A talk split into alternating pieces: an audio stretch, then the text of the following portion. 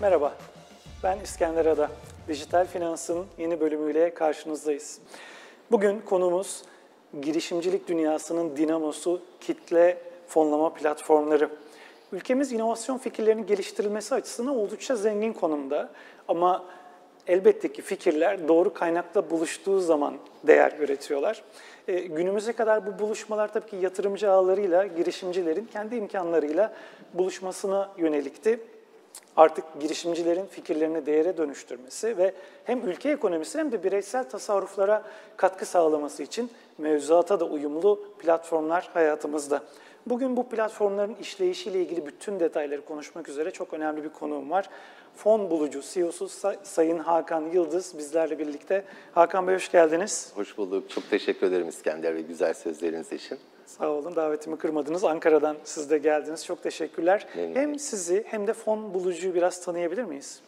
Tabii ki. Ben aslında ticaretin yoğun olarak çocukluktan başladığı bir coğrafyada büyüdüm. Haliyle 16 yaşında aslında girişimcilikle ilgili çalışmalara başladım desem yeridir.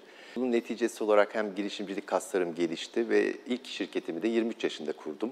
Ne güzel. Oldukça genç bir yaşta. Tabii zaman içerisinde hem kurduğum şirketler arttı, bir de bu kadar 28 yıllık iş hayatımın içerisinde 14 yılda kamu deneyimi sığdırmayı başardım, kamuda görev aldım. Ama girişimcilikten hiç kopmadım. 2016 yılında kamu görevlerimden ayrılarak tekrar girişimcilik ekosistemine geri döndüm. Odağıma da girişimcilik finansmanını ve yatırımcılıkta özellikle girişimcilik odağında yeni nesil araçların geliştirilmesine ayırdım. Şu an Global Kitle Fonlama Platformu'nun yani Fon Bulucu olarak bilinen platformun genel müdürlüğünü yürütüyorum, kuruculuğunu yaptım. Aynı zamanda girişim sermayesi yatırım fonumuzun ve yine platformun yatırım komitesinin üyeliğini yapıyorum.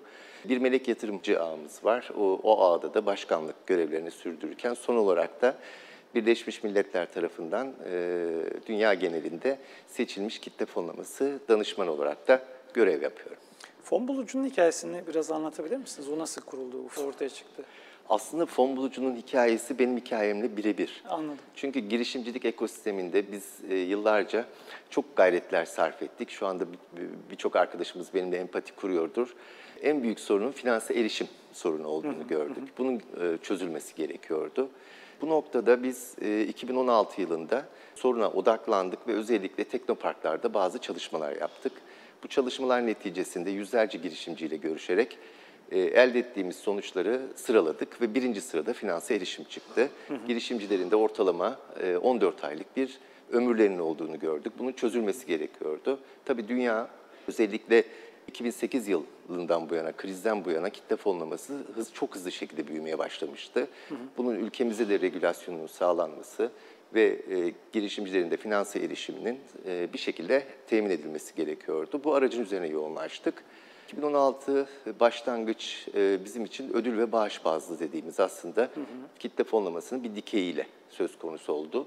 Bugünler için aslında yaptık o çalışmaları. Kısa sürede 32.000 üyeye ulaştık. Ciddi şekilde de güzel işler yaptık orada ama asıl girişimcilerin finansmanının paya dayalı yani equity crowdfunding dediğimiz veya invest yatırım ağırlıklı kitle fonlaması veya borca dayalı kitle fonlamasıyla daha büyük etkiler yaratacağını biliyorduk. 2015 yılında da başlayan bir serüven aslında bu. Türkiye Büyük Millet Meclisi Alt Komisyonlarında. Bugün geldiğimiz noktada hem iyi bir regülasyonumuz var hem yenilenebiliyor regülasyonlar. Ve Fon Bulucu 8 Nisan 2021 tarihinde 5 yıllık bir emek sonunda lisansını aldı. 33 gün sonra da ilk kampanyasını yayınladı. Şu anda Türkiye'de ilk kitle fonlama kampanyasını yaparak bir girişimi fonlayan ve girişimin paylarını ihraç eden ilk platform olarak aslında bir ünvan kazandık. Bundan da gurur duyuyoruz. Tebrik ediyorum. Başarılarınızın da devamını diliyorum. Önemli bir gelişme ülkemiz ekonomisi açısından da. Şimdi bugün kitle fonlaması platformlarını konuşacağız ama öncesinde ben mevcut durumun değerlendirmesini de sizden almak istiyorum. Yani özellikle geçmiş yolculuğunuza baktığımda. Şu anda bu platformlardan bağımsız olarak girişimciler ve yatırımcılar arasındaki süreç nasıl işliyor? Bu yeni sisteme neden gerek duyuldu aslında? Evet, çok güzel bir soru. Neden gerek duyuldu? Zaten girişimcilerin de biliyorsunuz aslında bir sorunu çözdükleri için girişimci olurlar. O soruna yaklaşımları karşılığında da ürettikleri fayda söz konusudur. Dolayısıyla buradaki biraz önce bahsettiğim sorun, ana sorun girişimcilerin finansmana erişimiyle beraber aslında yatırımcıların da girişimlere ulaşmaları sorundu. Evet. Bu iki taraflı baktığınız zaman ki girişimcilik ekosistemini tek başına düşünemezsiniz. Yatırımcılık ekosistemiyle beraber düşünebilirsiniz. Haliyle her iki tarafın birbirine doğru şekilde erişmesi gerekiyordu. Bunu da temin eden bir araç gerekiyordu. Hı hı. Tabii sistem içerisinde MKS dediğimiz bir yapı var. Yani özellikle Merkezi Kayıt Kuruluşu, Takasbank ve E-Devlet, biraz sonra da belki bahsederiz. Hı hı. Bu yapılar içerisinde sistemin kendi araçlarını da aslında hem yatırımcılara hem girişimcilere sundu. Hı hı. İhtiyacın çözüldüğünü de çok net olarak yatırımcı tarafında da girişimci tarafında da görünce talep de bir anda yükselmeye başladı. Şu anda bizim 230 milyon üzerinde fonlama talebi aldık. Çok kısa bir sürede, 3 ay içerisinde 600'ün üzerinde girişim başvurusu söz konusu. 4 milyona yakın çok kısa sürede fon toplamayı başardık. Rakamlar başlangıç olarak oldukça iyi seviyede. Bir de şu açıdan bakarsanız önemli, Türkiye'de bulunan melek yatırım ağlarının yatırımlarına lütfen bir bakın. Seneler içerisinde 4 milyon liraları yatıramadıklarını girişimlere görebilirsiniz. Dolayısıyla biz 2 ay gibi, 3 ay gibi bir süre içerisinde bu fonu, bu sistemle girişimlere aktarabilecek bir aracı sununca ciddi şekilde de aslında bir fark oluştu. Bu olumlu anlamda. Yoksa kimsenin rakibi de değil bu noktada. Yani yatırım yapmak isteyen herkes aslında bir arada hareket edebiliyor. Dolayısıyla bu gereksinimi bu araçlarla çok rahatlıkla çözebileceğimizi söyleyebilirim artık. Evet, yani buradaki arkasına aldığınız o rüzgarda en önemli etkenlerden bir tanesi tabii regülasyon. Yani girişte de bundan bahsettim. Regülasyon önemli bir yer tutuyor. Evet. Kitle fonlaması mevzuatı ile ilgili olarak ülkemizde nasıl bir süreç yaşandı? Siz bunu çok yakından takip ettiniz, hatta katkı da sağladığınızı biliyorum. Şu anda hem ortaklığa hem de borçlanmaya dayalı kitle fonlaması açısından yurt dışı örnekleriyle kıyasladığımızda ne durumdayız? Evet. Süreç biraz önce de söylediğim gibi 2015 aslında Büyük Millet Meclisi'nin alt komisyonlarında görüşülmeye başlaması. Hı hı. Bu süreç içerisinde Türkiye'de kişiler, özel kuruluşlar, kamu kuruluşları hep beraber, Kitlesel Fonlama Derneğimizle beraber birçok toplantı yapıldı. Görüşler bildirildi. Sermaye Piyasası Kurulu bu toplantıların neredeyse tamamına katıldı. Son derece ilgiliydi bu konuda. Çalıştaylar düzenledik, forum düzenledik, toplantılar, hukukçuların katıldığı toplantılar. Aslında bütün gaye regülasyonun nasıl hazırlanacağı noktasında bir konsensüs sağlanmasıydı. Hı hı. Bu başarıldı ve 2017 Ekim ayında yasamız yayınlandı. Sermaye Piyasası Kanunu'na birkaç madde ilave edilerek aslında dünyada 8. ülke olarak Türkiye'de kitle fonlaması yasallaştı. Tabii bu yetmeyecekti biliyorsunuz. Tebliğin de, yönetmeliğin de aslında yayınlanması gerekiyordu. O da gecikmedi. 2019 yılının sonunda da yine paya dayalı kitle fonlama ilk tebliğimiz yayınlandı. Hemen 2020 yılı içerisinde de yine izahname, aslında hepimizin bildiği izahname bizde kampanya bilgi formu olarak geçiyor. Buna ilişkin formatları nasıl olacağını Sermaye Piyasası Kurulu duyurdu. Biz 2019 Kasım ayında aslında kurmuştuk Türkiye'nin ilk kitle fonlama şirketini ve devamında bu tabii tebliğ ile beraber hareketlendik.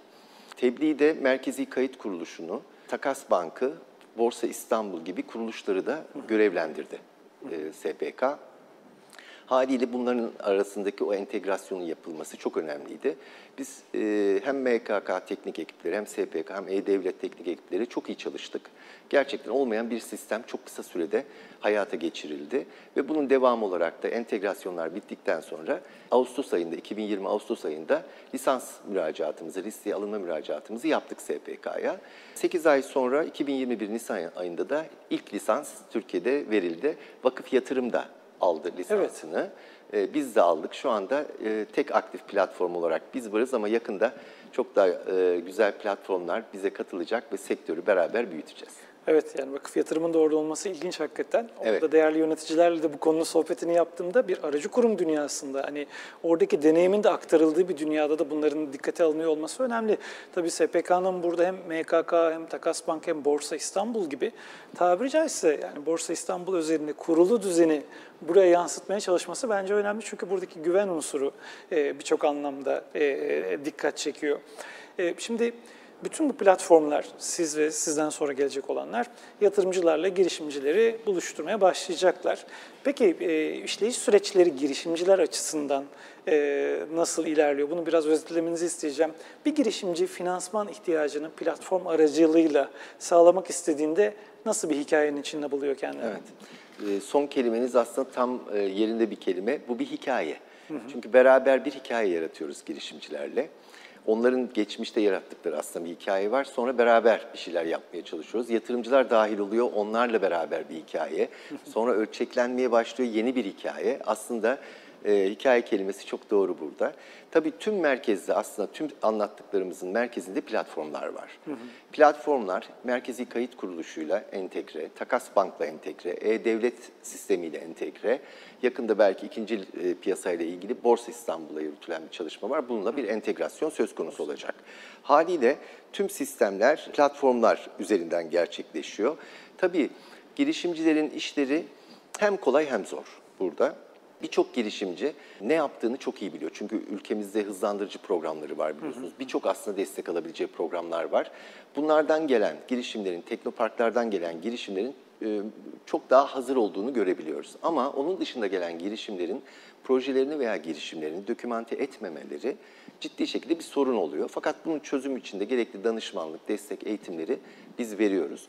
Burada girişimci yapacağı çok basit aslında.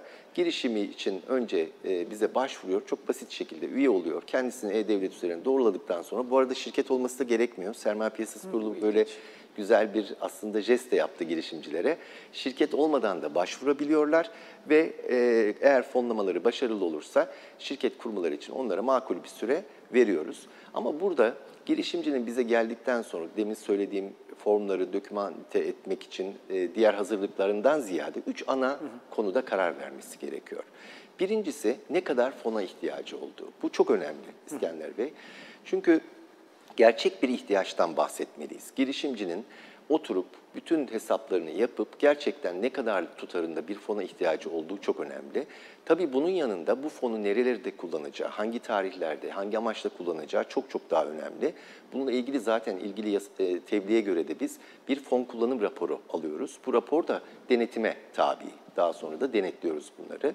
Tabii bu iki sorunun cevabını vermesi çok önemli. Hı hı. Üçüncü olarak da girişimcinin projeksiyonu. Yani 5 yıl içerisinde bu aldığı, topladığı parayla, yatırımcıların kendisine yaptığı yatırımlarla ne tür faydalar üreteceği çok daha önemli. Ama gözleri korkmasın girişimcilerin.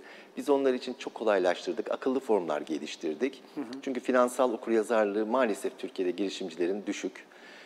Bu noktada takımlarına çok fazla iktisatçı ve işletmeci almıyorlar. Belki sizin vasıtanıza da bunu duyuralım. Muhakkak takımlarında finansal okuryazarlığı olan arkadaşlar olsun.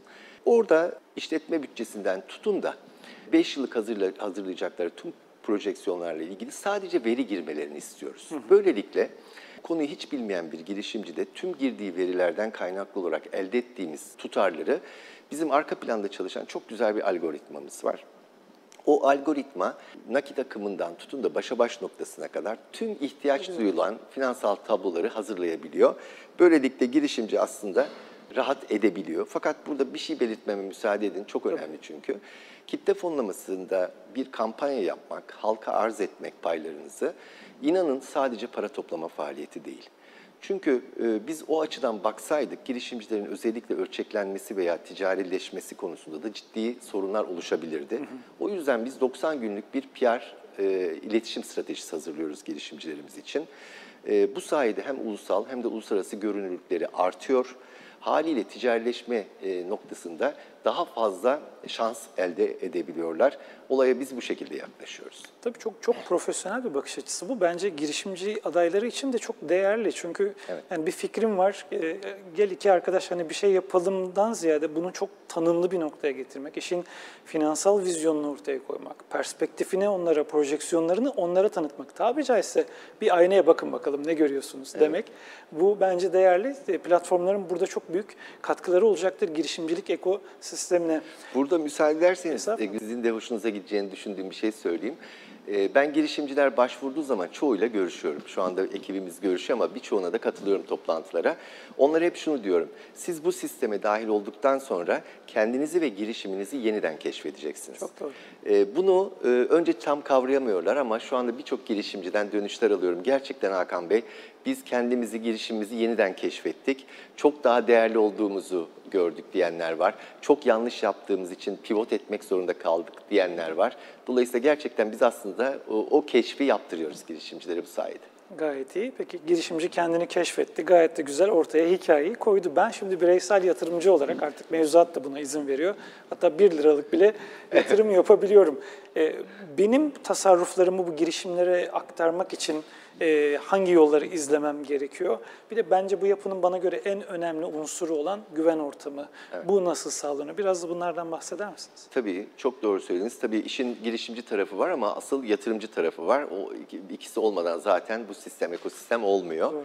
Yatırımcı tarafı aslında bizim en rahat açıklayabildiğimiz, anlatabildiğimiz taraf. Çünkü çok kolay işlemler orada. Sizi örnek vererek söyleyelim. Sisteme girdiniz, yapacağınız ilk iş e-posta ve cep telefonunuzu doğrulamak. O çok kolay zaten. 10-15 saniyelik bir iş. Daha sonra sizi e-devlet doğrulamasına tabi tutuyoruz ki niye? Bir daha sizden imza, kağıt, belge, klasik olarak işte ikametgah, şu bu falan hiçbir şey istemiyoruz efendim. E-devlette sizi doğruladıktan sonra sistem aslında bundan sonra sizi hep tanıyor. Hayır. Haliyle E-Devlet doğrulamasından sonra yatırımcı kayıt formumuz var. Bu arada ister girişimci, ister yatırımcı, ister her ikisi olabilirsiniz. Öyle bir şansımız da var sistemde. Beraber tuttuk onları. Yatırımcı kayıt formuna sadece doğum tarihinizi girip anında yatırımcı olabiliyorsunuz. Biz bunun için süre tuttuk. Maksimum süremiz 2 dakika. Harika. Gerçekten 2 dakika içerisinde yatırımcı olup İster EFT ile ister kredi kartınızla yatırım yapabiliyorsunuz. Hatta yine esprili bir şey söylemek isterim. Bizim bir yatırımcımız var. Geçenlerdeki bir etkinliğimize onu da çağırdık, geldi. Yatırımcı kayıt formunu doldurduktan sonra 17. saniyede yatırım yapmış. Şimdi bir akım başlattı. Yatırım turlarına başlayan girişimlere ilk kim ismini yazdıracak akımı başlattı. Dolayısıyla öyle bir yarış da söz konusu. Yani 17 saniyede gerçekten yatırımcı olabileceğiniz bir sistem. Ama güvenlikle ilgili birkaç şey söyleyeyim müsaade ederseniz. Demin söylediğimiz aslında Sermaye Piyasası Kurulu'nun görevlendirdiği kuruluşları hepimiz biliyoruz. Borsa İstanbul'un iştirakleri Merkezi Kayıt Kuruluşu, Takasbank, E-Devlet, Borsa İstanbul. Şimdi bunlara baktığınız zaman bütün dünyadaki sistemlerle karşılaştırdığınız zaman büyük fark çıkıyor ortaya. Gerçekten bu sistemler bunun geleceğinin çok daha iyi olacağını gösteriyor. Hepsi gayretli, çok yardımsever, girişimcilik ekosistemini geliştirici şekilde kararlar alıyorlar. Köklü MKK bile birçok değişiklik yaptı yeni yönergelerle girişimcileri desteklemek için. Sadece küçük bir örnek verebilirim. Merkezi Kayıt Kuruluşu'na üyelik pahalı bir iştir biliyorsunuz. Sağ olsun hem genel müdürümüz hem de yönetim girişimcilerin sisteme üye olabilmesi için sermayenin 1/1000'inin 1/10'i. Yani 1 milyonluk sermayesi olan bir girişim için 1000 liraya MKK üyeliği yaptırıyoruz. Çok önemli. Bunlar büyük destekler aslında. Buradan sizin huzurunuzda onlara da teşekkür edelim. Dolayısıyla güvenlik sistemleri gerçekten iyi. Zaten kampanya dediğimiz bizim halka arz, girişimlerin paylarının arz edilmesinde eğer istenen fon, istenen zamanda toplanmazsa bütün yatırımcıların paraları hiçbir kesinti olmadan Takasbank tarafından iade ediliyor. Zira bu bir ön talep toplama olduğu için paralarınız, yatırımcıların paraları Takasbank'ta bloke durumda. Haliyle aslında gönül rahatlığıyla yatırımcılarımız hiçbir sorun olmadan yatırım yapabilecek. Harika. Şimdi Takasbank ve Merkezi Kayıt Kuruluşu gibi sermaye piyasasının iki önemli aktörünün buna destek veriyor olması, katkı sağlıyor olması çok önemli. Programın sonuna geliyoruz ama ben çok merak ettiğim bir soruyu sormak istiyorum. Bana göre kritik bir soru. Hem girişimciler hem de yatırımcılar açısından bu platformları kullanırken, yani finansman sağlanırken veya yatırım yaparken nelere dikkat etmeliler? Çok kısa toparlayabilirseniz sevinirim. Aslında bu kadar yeni nesil bir araç konuştuk ama bunun cevabı geleneksel. Yani portföy oluşturmak. Bütün yatırımcılarımıza biz aslında yıllık limit 20.000 lira olarak tanımlandı. Fakat 100.000 liraya kadar artırabiliyorlar belli prosedürle. Çok kolay o da. Paralarının hepsini tek sepete koymasınlar. Girişimlere küçük küçük dağıtsınlar. Bu şekilde risklerini de düşürebildikleri gibi yıldız bir girişimi yakalama şansları da söz konusu. Haliyle bunu önerebilirim ben. kurumsal yatırımcılarımızı bu sisteme destek vermeye çağırıyorum. Çünkü ister melek yatırımcı olun, ister bireysel, ister nitelikli olmayan, ister nitelikli olan, ister fon olun, tüm aslında aktörlerin tek bir sistem üzerinde girişimciye hiçbir prosedüre tabi olmadan yatırım yapabildiği bir sistem. Buradan da sizin vasıtanızla tüm yatırımcılara ve yatırımcı adaylarına davette bulunalım. Hakan Bey, çok teşekkür ediyorum. Ben de bu arada...